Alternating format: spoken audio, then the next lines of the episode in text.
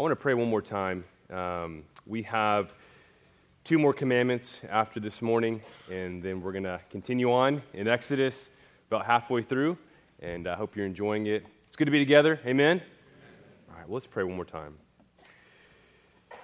Father, we know that this is a day of mourning for our nation, a day of remembering, a day of sadness Father, we want to take the opportunity to lift up our nation. First of all, we want to pray for the church in America.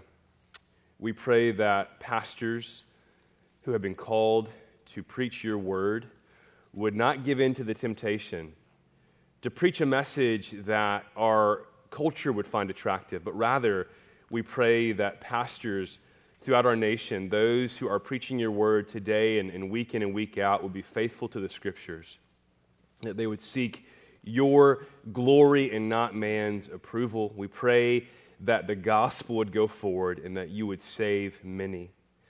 Father, we pray for our leaders. We pray for our president, uh, Joe Biden. We pray for our governor, for Greg Abbott. We pray for our mayor, Mark Hicks. We pray for these men that they would fear you, Lord, that they would love Jesus and treasure him as king, and that they would not look to the world for wisdom, but to your word. Surround each of these men with godly counselors, men that can speak your truth to them. And Father, we do pray for those who are hurting today, those who are suffering, that they would find comfort in your word and in the hope that is found in Christ alone. And Father, as we continue our study in your word in Exodus, again, we pray together in Jesus' name that you would open our eyes to behold wonderful things in your word. Remove distractions this morning. Help us to hear well, to hear clearly your truth. And we pray, Holy Spirit, that you would apply that truth, truth deep into the recesses of our hearts and that it would lead to change and uh, greater degrees of Christ likeness. And we ask these things in your name and for your glory, King Jesus. And all God's people said, Amen. All right, so again, this kind of mini series within Exodus Kingdom Rules as we're looking at the Ten Commandments. Uh, the title for my sermon this morning is Gospel Stewardship. Here's the big idea we have been saved by a generous Savior to practice generosity. We have been saved by a generous Savior to practice generosity. I, I want to begin our time, um, this is a bit different, but I want to begin by going to Luke 19. I want to read the story of Nicodemus. Who's familiar with that story? It's about 10 verses in Luke 19, and I want us to pay careful attention because what was Nicodemus before he encountered the living Christ? He was a, not just a tax collector, but a, a thief. A thief. He took advantage of people. So let's read about Nicodemus. If you want to turn to Luke 19, starting in verse 1. If you got it, say, I'm there. Nobody's got it. You're there. Okay, good. All right, he, Jesus, entered Jericho and was passing through, and behold, there was a man named Zacchaeus. I said Nicodemus, didn't I? I'm sorry, we're not in John 3. I know that passage really well. Zacchaeus was a wee little man. You guys are like, what? Nicodemus, he was a Pharisee, right? He goes in secret. Man, you guys will never listen to me again. Wasn't it Moses' ark? Oh, no, it was Noah. Yeah.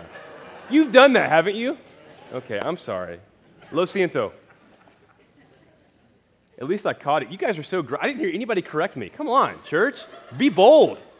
All right. Can we start over? Hey, if you're a first time guest, I'm sorry. and behold, there was a man named Zacchaeus. That's the name. He was a chief tax collector and was rich. And he was seeking to see who Jesus was. But on account of the crowd, he could not because he was small in stature. So he ran on ahead and climbed up into a sycamore tree to see him, for he was about to pass that way. And when Jesus came to the place, he looked up and said to him, Zacchaeus, hurry and come down, for I must stay at your house today. And as I'm reading this, many of you are singing the song in your minds, I know. So he hurried and came down and received him joyfully. And when they saw it, they all grumbled. He's gone in to be the guest of a man who is a sinner and Zacchaeus stood and said to the Lord, Behold, behold, Lord, the half of my goods I give to the poor. And if I have defrauded anyone of anything, I restore it fourfold. And Jesus said to him, Today salvation has come to this house, since he also is a son of Abraham. For the Son of Man came to seek and to save the lost. This is what happens when the gospel, when the Savior, right, Jesus Christ, but this is what happens when the gospel penetrates the heart and life of a sinner. In Jesus, Zacchaeus found forgiveness and transformation. The result of a saving encounter with Jesus Christ is gospel generosity. Now, I want us to look at four things today. Number one, the problem with stealing. The problem. What's the big deal? What's the problem with stealing? Number two, the heart of stealing. What is at the heart of stealing? Stealing is, it's really diagnostic. It, it, reveals the heart, what's going. When we take something that doesn't belong to us, it reveals a lot about our heart. Okay, so I, am going to talk about stealing as a diagnostic tool. Uh, I'm not saying go do it, uh, don't do it, but if you do do it, this is what it reveals. So that's number two, the heart of stealing. Number three, the solution to stealing. What is the solution to stealing? And number four, the gospel alternative to stealing. All right. So our text, Exodus 20:15, you shall not shall not steal. Let's start with number one, the problem with stealing. Now, the eighth commandment seems pretty straightforward. Don't take what doesn't belong to you. And parents, we say that to our kids often, right? That doesn't belong to you. Don't take that. Your, your brother, your sister was playing with that. That's stealing. But that is not the extent of the eighth commandment. Now, tell me if you agree with this. Because of sin, because of sin, we often settle for the bare minimum application of God's word. Why? Because we fear, I believe this is true, even of Christians. We settle for the bare minimum application. We don't want to go deeper because we fear that a fuller understanding of the text may prevent us from enjoying some of our secret sins. The sinful heart loves the old adage ignorance is bliss. Well, I don't want us to be ignorant. I want us to know that we know what this commandment means and it may surprise some of you. Again, with all the commandments, especially the second half, you think you're doing pretty well until you realize what actually is being covered, and you're like, wow, I'm, I'm not. I'm, I'm indicted by this word. I need, again, what's the point of the law? The point of the law is to indict sinners. The law, the law is good, it's holy. I'm thankful for the law. It can't save us, it reveals our need for a Savior, okay? So get ready to be indicted. now, the verb used here is ganaf. Ganaf. And it means to steal, to rob, or to deceive. And again, to steal is to take something that doesn't belong to you without permission. Now, Philip Ryken, he's written this massive commentary on Exodus, and it's really a pastor's commentary. It's really good. But he says ganaf, stealing, covers all conventional types of theft. And he lists burglary, which is, you know, breaking into a home to commit theft, robbery, which is taking property from another using violence or intimidation, larceny, hijacking. You're thinking that should be it. No. Shoplifting. And then he says the term ganaf also covers a wide range of exotic and complex thefts, such as embezzlement, which is the fraudulent taking of money or other goods entrusted to one's care. There's extortion, getting money from someone by means of misuse, or racketeering, obtaining money by any illegal means. And maybe that's helpful. You're like, wow, it covers a lot. It doesn't cover everything. We're, we're at the tip of the iceberg right now, okay? I think what will be helpful here is if we go back and look at this commandment in context. Okay, so you, gotta, hopefully, you realize why for Israel and even for us today, why is it so foolish to steal? Why was it foolish for Israel to commit theft? Because God had demonstrated his gracious provision again and again. Let, us just do a little review here. This will be helpful. Up to this point, up to Exodus 20, God has already provided salvation through substitution, right? The Passover, the sacrificial lamb. He's provided bread from heaven. He's provided water from the rock. He now provides his word by which he means to rule over his people. He's provided for their physical and spiritual needs. Are they lacking anything? I mean, has God proven himself? Has he shown himself to be a generous and faithful provider? The answer is yes. Israel had every reason to trust the Lord for his gracious provision and no reason not to. To still, therefore, to still, therefore, would be an abandonment of trust in Yahweh. So, what's wrong with theft? What's wrong with theft? Well, practically, right? God's redemptive plan has always included a rescued people, a community of believers. And what is this community called that we're a part of? The church, right? This is God's plan. God rescues people to be together because together we put the triune God on display for his glory. This community, right, cannot function where theft is present. Why? Theft is the great enemy to trust. And without trust, no community can survive, right? No relationship can flourish without trust. And if we're stealing from each other, if we're taking from each other, can we have trust? No. Can we have community? No. When we steal, we are robbing others of God's provision and blessing. Man, that, that's heavy. I love James, James 1:17. James writes, "Every good and every perfect gift is from it's from above. Comes from who? Comes from God. God's generous, amen? He gives good gifts, and we're thankful.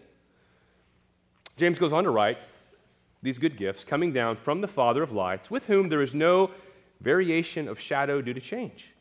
So when we steal for personal glory and gain, which I would argue is at the heart of all theft, right? When we steal, we're stealing for personal glory, personal gain.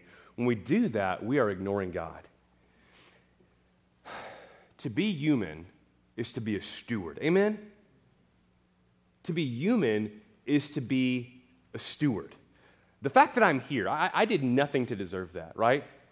It's all because of the Lord. So there's an expectation for all of us. I mean, who do we belong to? We belong to God. So therefore, we are born as stewards. And, and what do we owe God? Everything. Amen. Good answer. Everything. I hope your kids heard that. Everything. Everything. Our lives and all that we have belong to God. I'm trying to paint a big picture here of why theft is so ugly. Therefore, to take from others is to ultimately take from God because everything belongs to who? Everything belongs to God. To sin against other image bearers is to ultimately sin against God. If we ignore God, then we are being poor stewards. Walt Kaiser, um, he was the, the president of the seminary that I attended a long time ago now. He's a great Old Testament scholar. Sounds like Yogi Bear when he talks. Maybe I've mentioned that. It's so cute. This commandment, he writes, and I think you'll agree with this. Walt Kaiser said, This commandment, the eighth commandment, recognizes that the Lord owns what? Everything. The Lord owns everything in heaven and on earth. And only He can give it or take it away. Only He has the right to give it or take it away. Now, I want you to remember these two verses, okay? Psalm 24, verse 1. Listen to this. Write this down. I don't think I put this in your notes. I should have. I apologize. Two apologies today. One for getting Zacchaeus' name wrong. Two for not including these two texts in your notes. So write down Psalm 24, 1. The earth is the Lord's. The earth is the Lord's and the fullness thereof, the world and those who dwell therein. It all belongs to God, okay? And then you get to Psalm 50, verse 10.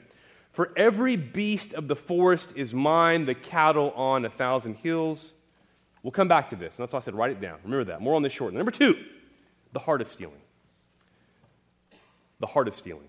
Why do people steal? What's happening in the human heart when theft occurs? Let's start with Jesus, and we, have I think every commandment, at least in the second half of the Decalogue, the Ten Commandments, we've started with Mark 7. Mark 7 21, Jesus states, For from within, out of the heart of man, so again, it's a heart issue, comes evil thoughts, sexual immorality, theft. Theft. Why do people steal? because they're sinners. Well, yeah, that's true. But why do people steal? Whether it's from work, the department store, our neighbors, the government, or even online. To steal, and I hope you write this down or at least remember this to steal is the result of ignoring the first half of the Ten Commandments. To steal is a refusal. When you're stealing, something's happening in your heart. It is a refusal to be fully satisfied in the Lord and to recognize His supreme worth. That's really what's established in the first half of the Ten Commandments. God is holy, God is worthy. He will fully satisfy you, but when you steal, you're saying, I don't believe that. I need A, B, and C to be satisfied, and I'm going to take it, no matter who it hurts, because I need that to be happy. But that's not what God's word says. In order to be fulfilled eternally, who do we need? We need the Lord. We need Christ. When we steal, we're looking away from the Lord to other things, buying into the lie that these other things and the illegal seizure of these things is paramount to my happiness. Theft is idolatry. That's really what's going on. Theft is idolatry. When you're stealing, you're feeding your idols. So let's examine the human heart. I'm going to go quick here, okay? I got seven things I want to share with us. Seven things. Again, I mentioned this at the beginning. Theft, I sound like Daffy Duck when I said that. Theft, theft is a diagnostic tool. When you steal, it reveals the state of your heart, okay? Seven things here. How many? Seven. All right, number one. Actually, I, I did num- uh, letters, so A. Stealing, if you're taking notes, there's some blanks you can fill in. Stealing originates in a heart that is greedy and lazy. At the heart of all theft is greed. At the heart of all theft is laziness. And greed is motivated by a desire to be fulfilled outside of Jesus. Let me say it one more time. Greed is motivated by a desire to be fulfilled outside of who? Outside of Jesus. We still to fill a void that only Jesus can satisfy. Okay, so let's go back to the Garden of Eden here. There, in the Garden of Eden, God lovingly provided for Adam and Eve with he gave them all they needed, right? I mean, he gave them everything they needed, and then he called them to work and he called them to work for his glory and for the good of one another. Mankind was made to be satisfied in the Lord, and mankind was commissioned to work for the spread of his glory and the good of others. Because of sin, these things got turned upside down. We now look to, because of sin, God's creation rather than the creator. We look to God's creation for fulfillment. And we now reject work, right? We reject work seeking an easier path for the things we need, even if that means taking from others, abusing others, or taking advantage of others. B. Stealing originates in a heart that is not satisfied in the Lord. I mentioned this earlier, but it's worth saying again. At the heart of all theft is idolatry. When we steal, we are feeding our idols. In stealing, we are looking to money or other possessions to fill the void and bring satisfaction where only the Lord can. Again, when we steal, we are seeking to feed our idols, and our idols are hungry. They are. See, stealing originates in a heart that loves self. Loves self. I say this all the time We are by nature glory stealers, aren't we? We want glory. We love it. We want recognition. But what were we made for? We were made not to receive glory, but to, to give glory. We foolishly try to take what doesn't belong to us, which is glory. We steal to make a name for ourselves. We steal to get ahead. We steal to feel important. We are selfish. This is mankind's greatest heist. Again, theft goes back to the Garden of Eden. And it occurs at two levels. This is helpful at two levels. One, Adam and Eve, in eating from the tree of the knowledge of good and evil, were seeking what did not belong to them. God said, Do not eat from this tree. What does that tell you? This is not good. This is not wise. Hands off. This doesn't belong to you. Second, Adam and Eve were seeking to usurp God's place of authority. What was the lie of Satan? If you eat, you can become like God, rendering God superfluous. Hey, guess what? If you eat, the devil's saying, you can be God. You don't need God. You can get the glory. You can be first place. Did first place belong to Adam and Eve? Who does it belong to only? The Lord. Again, they were seeking God's glory for themselves. The sin of theft is as old as the Garden of Eden, and it touches all of our sin. And this brings us to the issue of stewardship. Again, I made the point earlier we are all stewards. So, D, stealing originates in a heart that ignores stewardship. Man, this quote from Alistair Begg is so good. He says, When we use, listen to this. When, I should have wrote this down in your notes. I'm sorry. I did give you one, though. It's really good. When we use our breath to magnify ourselves rather than giving him the glory that he alone deserves, we steal from him. When we use our breaths to praise ourselves and not God, what are we doing? We're committing theft. He goes on to say, when we fail to offer our bodies as a living sacrifice and spend our time in personal self indulgence, we steal from Him. I'm going to talk about this later, okay? You know what we're really good at, friends? We're really good at stealing time. Who does our time belong to? It's God's time. But what do we often say? Especially guys, we get home from work, we're tired. This is my time. I want to sit back, veg, relax, do what I want to do because it's my time. That's a lie. It's not your time. All time. Oh, this is so good. Tim Challies said this in his book. Time is something we'll never get back, right? If you lose money, you can eventually get that money back. You can work hard, you can put in overtime, but time is something you'll never get back. Once it's gone, it's it's gone. But time is what? It's God's. So let's spend it well. And when we don't, we're stealing from God. I hope that was a face punch of sorts. It is for me. You're like, oh my goodness, I didn't think of that. Like, yeah, I mean, that, that is, if, if time is God's and I'm not spending it for Him and His glory, I'm using it selfishly for my own wants and needs, then I'm stealing from God. Lord, help me. Stewardship. We were made to offer our whole selves to God for worship. And because of sin, we seek to eclipse God's glory with our own. We steal what alone belongs to God. E. Who's with me? E. All right, good. Stealing.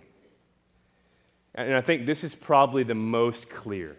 I think this is the one that we're all going to say, yeah, I figured you were going to go here. Stealing originates in a heart that doesn't trust the Lord. Theft this is what theft is at the end of the day theft is an attempt to sinfully take matters into our own hands.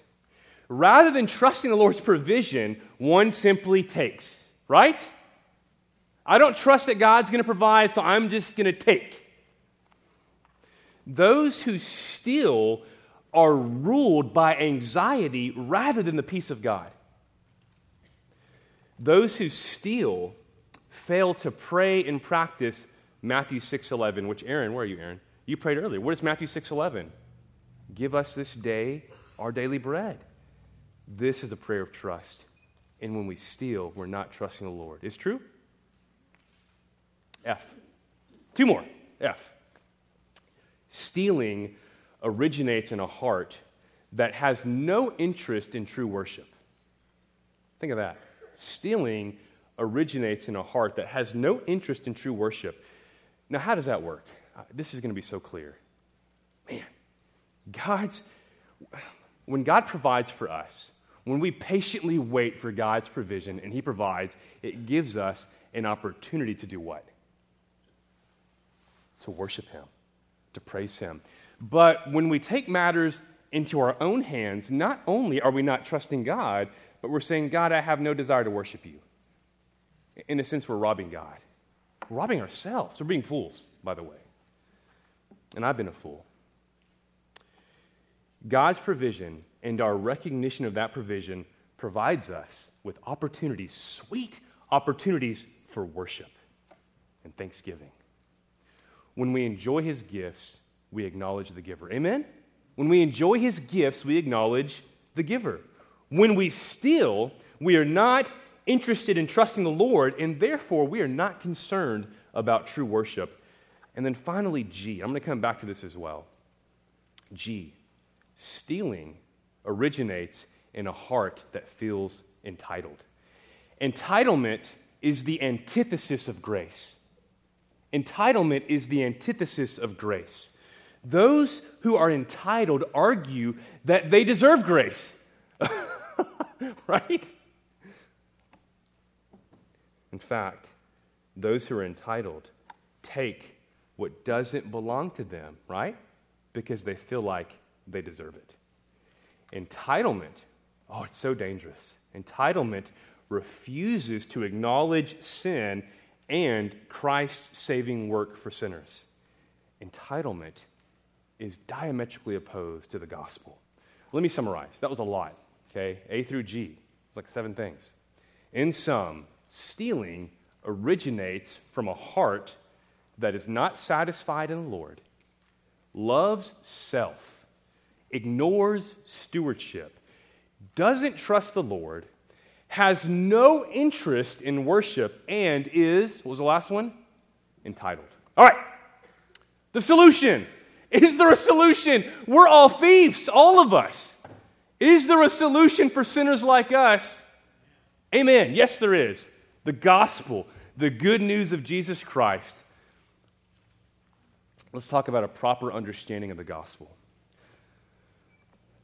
The gospel teaches us, thankfully, that we are, in fact, sinners. We were created, all of us, in God's image to reflect and spread his glory. But because of sin, we have fallen in love with our own glory. we foolishly attempt to steal what rightfully belongs to God.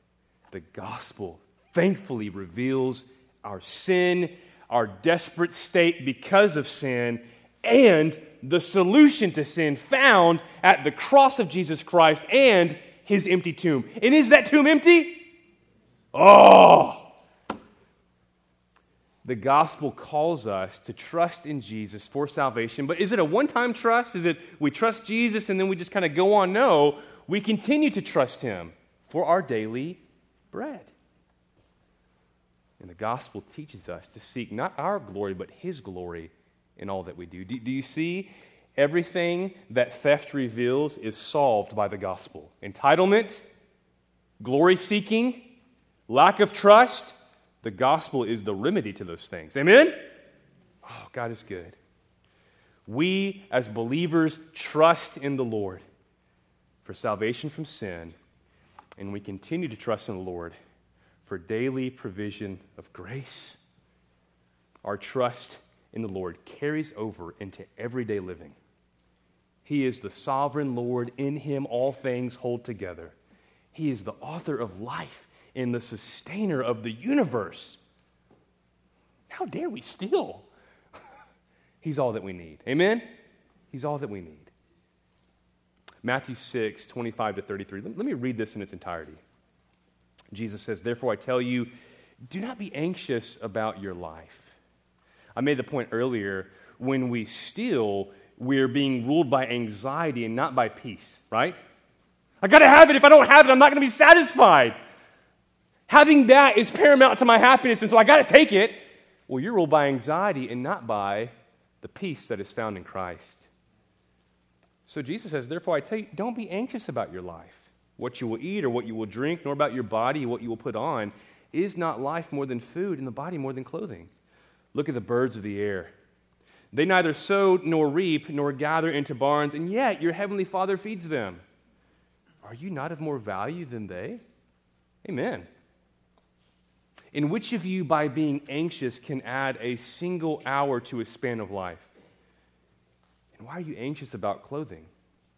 Consider the lilies of the field. What did I say? The lilies of the field. Lilies. How they grow.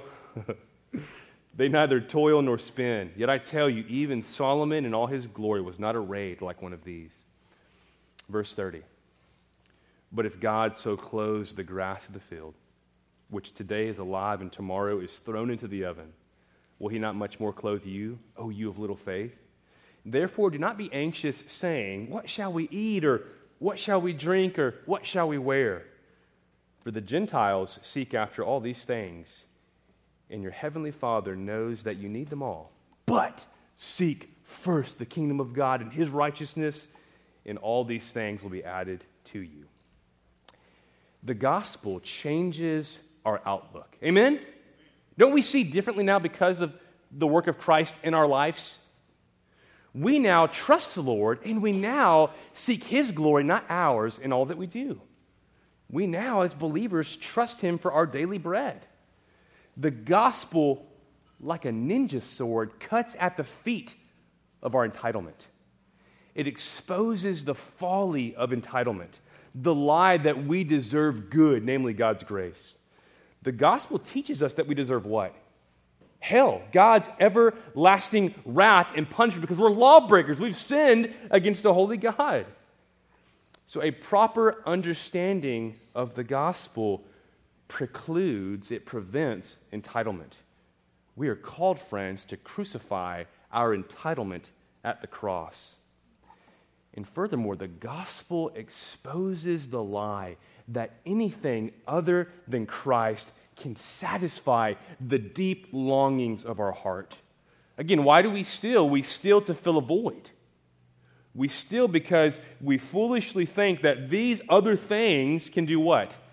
They can bring us peace and joy and satisfaction. They can't, and they won't. Only Christ can satisfy because only Christ can meet our ultimate need, which is reconciliation to a holy and loving God. Amen? And once that need has been met, oh, everything else is just icing on the cake.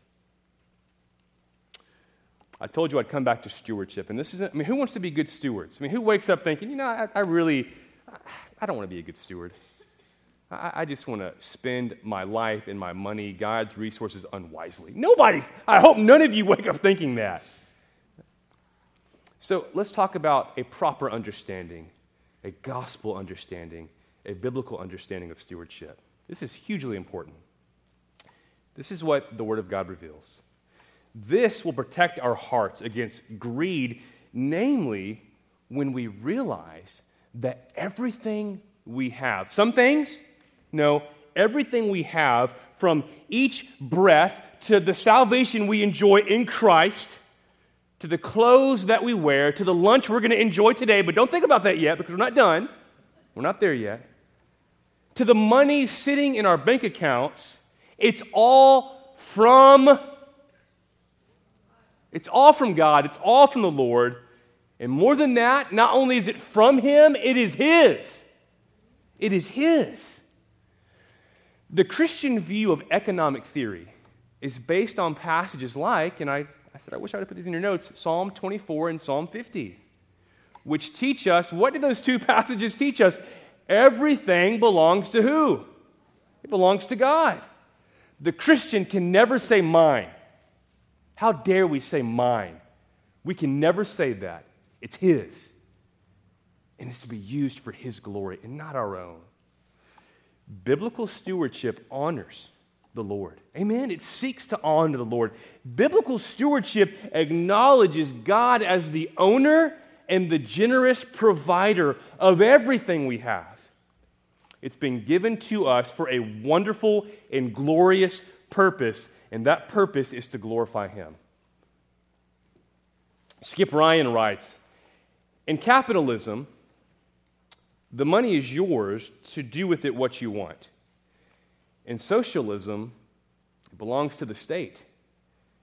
In Christianity, it's God's. And it must be used as He directs. And where do we go to see how God wants us to use everything He's given us? We go to the Word. But this really starts with our lives. Amen? It starts with our lives. As Christians, we have been graciously made to see that we are not our own, but as Paul says, we've been bought with a, a price. We've been, Chris, redeemed. Amen? We've been redeemed. We belong to Christ and we're for Him now. We're for His glory. That's why we exist. We've been saved for that purpose. How dare we say, Mine, it's mine for my glory and for my selfish purposes? No, it's His. And everything that I have is His and it belongs to Him, and I want to use it for His glory and His fame. In sum, and then our last point the solution to theft, the solution to stealing, is to trust Jesus. Everybody say, trust Jesus. Both for salvation, amen, and for our daily needs to be satisfied in Jesus, and to embrace biblical stewardship. I hate to be corny here, but an attitude of gratitude. Biblical stewardship, and I mean, I say that because it's, it's, you'll remember it. I mean, come on. If I said attitude of thankfulness, you might, okay. But biblical, at the heart of biblical stewardship is an attitude of gratitude. Gratitude in the Lord's provision in a new desire to apply His provision for His glory and the good of others. All right, the last thing is number four, the gospel alternative to stealing. If not stealing, then what? What's the opposite of stealing? Two things here I want to mention. A, be generous with your money and your time. Invest in heaven. What does that mean? Invest in heaven. Well, if you're only thinking about this life and investing in this life, those things are not going to last. What is going to last? Forever. Heavenly investments. So, as Christians, we should desire to invest where? In, in heaven. Let's look to Christ and his example. I hope you know this text. This is 2 Corinthians 8 9. Paul says, For you know, you know the grace of our Lord Jesus Christ that though he was rich, yet for your sake, for my sake, he became what? Oh, he became poor. Why? So that you, by his poverty, might become rich. Christ, Jesus, is the epitome of generosity. He gave his life. Amen? He gave his life for sinners like us. So, as imitators of Christ, we are to do what? If, if Christ is the epitome of generosity, as imitators of Christ, we should seek to be generous with our money and with our, because again, stewardship covers not just our money, but our time, which is a gift from God. We are called, Christians, if you're a believer, we are called, church, to give generously to support the gospel, gospel ministries in the local church and beyond.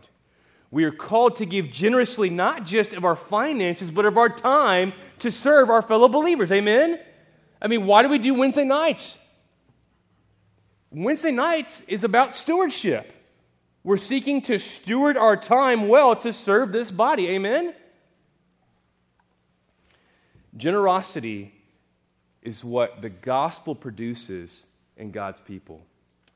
Matthew 6, 19 to 21. Do not lay up for yourselves treasures on earth where moth and rust destroy and where thieves break in and steal. But lay up for yourselves treasures where? in heaven, where neither moth nor rust destroy. I can't, I can't talk today. What did I just say? Roth? Goodness gracious. Y'all are so gracious today.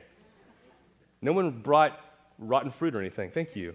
Where neither moth nor rust destroys, and where thieves do not break in and steal.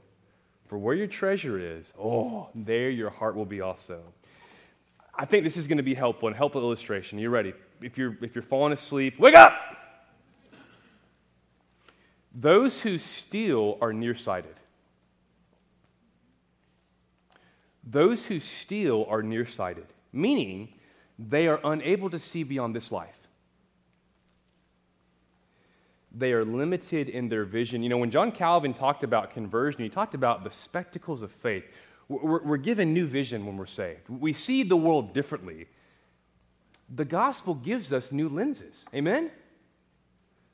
We now see, friends, from an eternal perspective. We now see the wisdom and the worth of investing in glory, giving our time and our money to see God's kingdom expand. We imitate our Lord when we give generously. So don't be nearsighted. Play the long game. Invest in those things which will pay eternal dividends. Amen? So think about, again, the opposite of stealing is being generous with our time, our money. How can I invest my life? What God has given, it's all His. How can I invest those things in heaven? Isn't that how we should think? And, and I think the reason we don't oftentimes is because we've bought into the lie of the world. And I'll come back to that here shortly. B, the second thing is work hard. that sounds so simple, but work hard. Stealing is so much easier today because so many people are able to work from home remotely, there's the temptation to steal time from one's employer, right? Because of easy access to the internet, there's the temptation, and I've seen this, to steal sermons. I had a buddy in seminary, his younger brother was a youth pastor. I hope he's watching this. He would rip off Piper sermons, and he would never quote him. I was like, What are you doing? Oh, life's busy. What do we call that when you take something that doesn't belong to you and pawn it off as your own? That's plagiarism. It's theft. Ephesians 4:28. Sorry, it wasn't my friend, it was his younger brother. So he knows. Ephesians 4:28. We're almost done. Let the thief no longer steal, but rather let him labor, let him work, doing honest work with his own what? Hands. Why? So that he may have something to share with others, anyone in need. What's the historical background here? So, thievery I don't know if you knew this, but thievery was common in the first century in Asia Minor. Why? Because most work was seasonal. So when the planting season was over, I mean, people became desperate. We, we got to make money somehow, so they would steal. Stealing became almost a, a societal norm, but it was a big deal. It was punished. And what does Paul say about stealing? In 1 Corinthians 6:10, he states that thieves will not inherit the kingdom of God. Rather than stealing, what does Paul say? Rather than stealing, Paul encourages the church, believers, to work hard and honestly so that they may have what? The ability to help others in need. Paul's not only calling for a change in action, but a change in motivation for this action. Rather than stealing, we should work. And rather than working merely to satisfy our own needs, we should work so that we have something to share with others. This is a visible expression of our love for one another. Now, again, let's go back to the world. And I said I would do this. The world, more often than not, views money or earnings as the end goal. What's the motto of the world? He who dies with the most toys wins, right? That's the mantra of our age. The Christian the follower of Christ, the church, is to view money earnings as a means to an end. Our thinking should be how can I use what God has blessed me with through my hard work that He has enabled me to do to bless others and expand His kingdom? Man, this quote from John Wesley, I, I think you're going to follow me to the last part. I'm just kidding. I think you're all going to, yes, amen. So, Wesley said, work as hard as you can. Somebody say amen. All right, work as hard as you can. Amen. Make as much as you can. Woo! that was cute. Then give as much as you can. What? I love that though, right? Work as hard as you can, make as much as you can, and then give as much as you can. And this goes back to generosity. The point of working hard is so that God's people might give. We work hard to honor God, and we work hard so that we can invest in kingdom things. Amen? We can invest in those things that are going to pay eternal dividends. Are you giving to the church?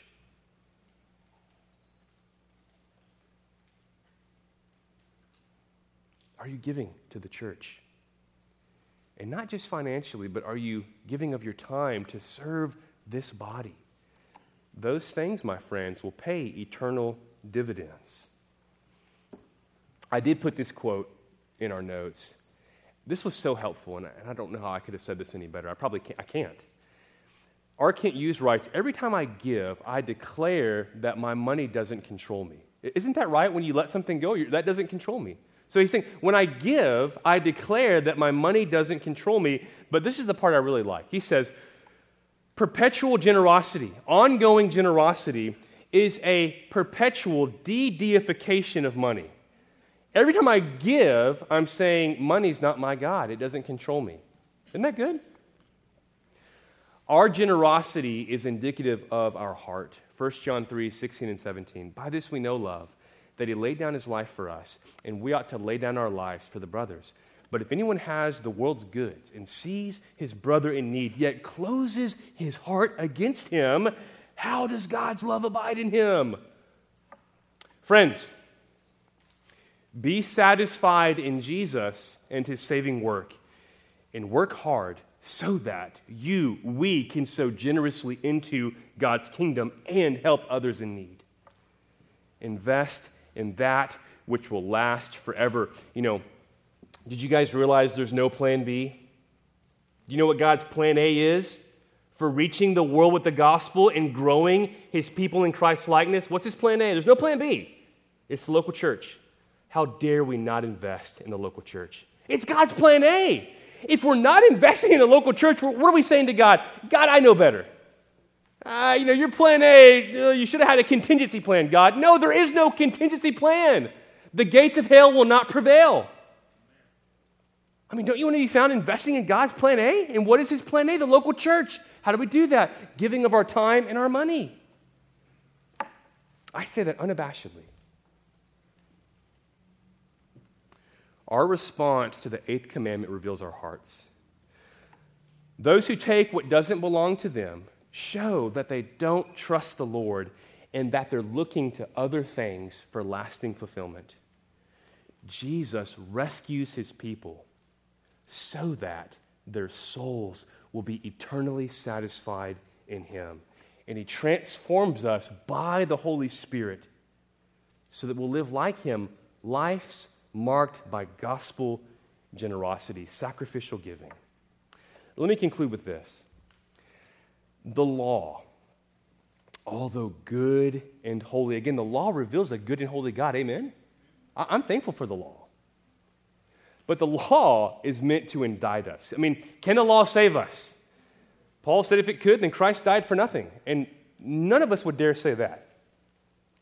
The law's good, it reveals a, good and holy God, but it doesn't save us, it can't, it indicts us. Meaning, it reveals a holy God and his holy standard in the reality that all of us have fallen short. We've broken that standard. Therefore, the law drives us to the Savior. Amen? And then, everybody saying then, when the Savior's work is by grace appropriated and applied by faith, it transforms the sinner, enabling him or her to now do the law. We can love God. We can love neighbor. Amen? Now, are we saved by doing those things? No, we're saved to do those things. There's a difference. Again, the gospel not only provides forgiveness for those who break the law, which is all of us, but the gospel provides power, transformation, and new motive to obey it. Again, not to earn God's favor, but to express gratitude in obedience to the Savior King Jesus Christ. I want to ask this question, and then I'll pray. How have you responded to the one who was eternally rich and yet became poor for our sakes? How have you, I mean, listen, do you understand, do we understand what Jesus did? The eternal Son of God, existing in perfect triune fellowship in glory, Father, Son, Holy Spirit, left that, became poor, died to save sinners like us who weren't saying, hey, please, we weren't writing letters, come. We were saying, we don't need you. We were shaking our fists at him, and yet he came in love to save us. Amen? So, how have you responded to that good news? That he who was eternally rich became poor so that we could be eternally rich. I'm not talking about, you know, money and, power. I'm talking about rich spiritually, satisfied forever in the love of God through Jesus Christ. Recall Jesus' words in Matthew 5 3. Blessed are the poor in spirit, for theirs is the kingdom of heaven. Have you acknowledged your spiritual bankruptcy? Have you acknowledged your spiritual bankruptcy, your inability to solve your own spiritual plight? Have you trusted in Jesus? Have you looked in faith to the only one who can make you rich spiritually, Jesus Christ? To be spiritually rich is to be right with God by trusting in Jesus Christ. Have you done that? If not, I would plead, beg, turn from your sin, get off the throne, trust in Jesus Christ, the one true King who lived and died and rose again to save sinners like us. And if you have trusted in him, then imitate him. Give generously of your time and money to see his name and his kingdom go forward. Amen? Let's pray. Father, we thank you that in your gospel we learn that, God, you are generous. We thank you that you gave your best so that we could have your best.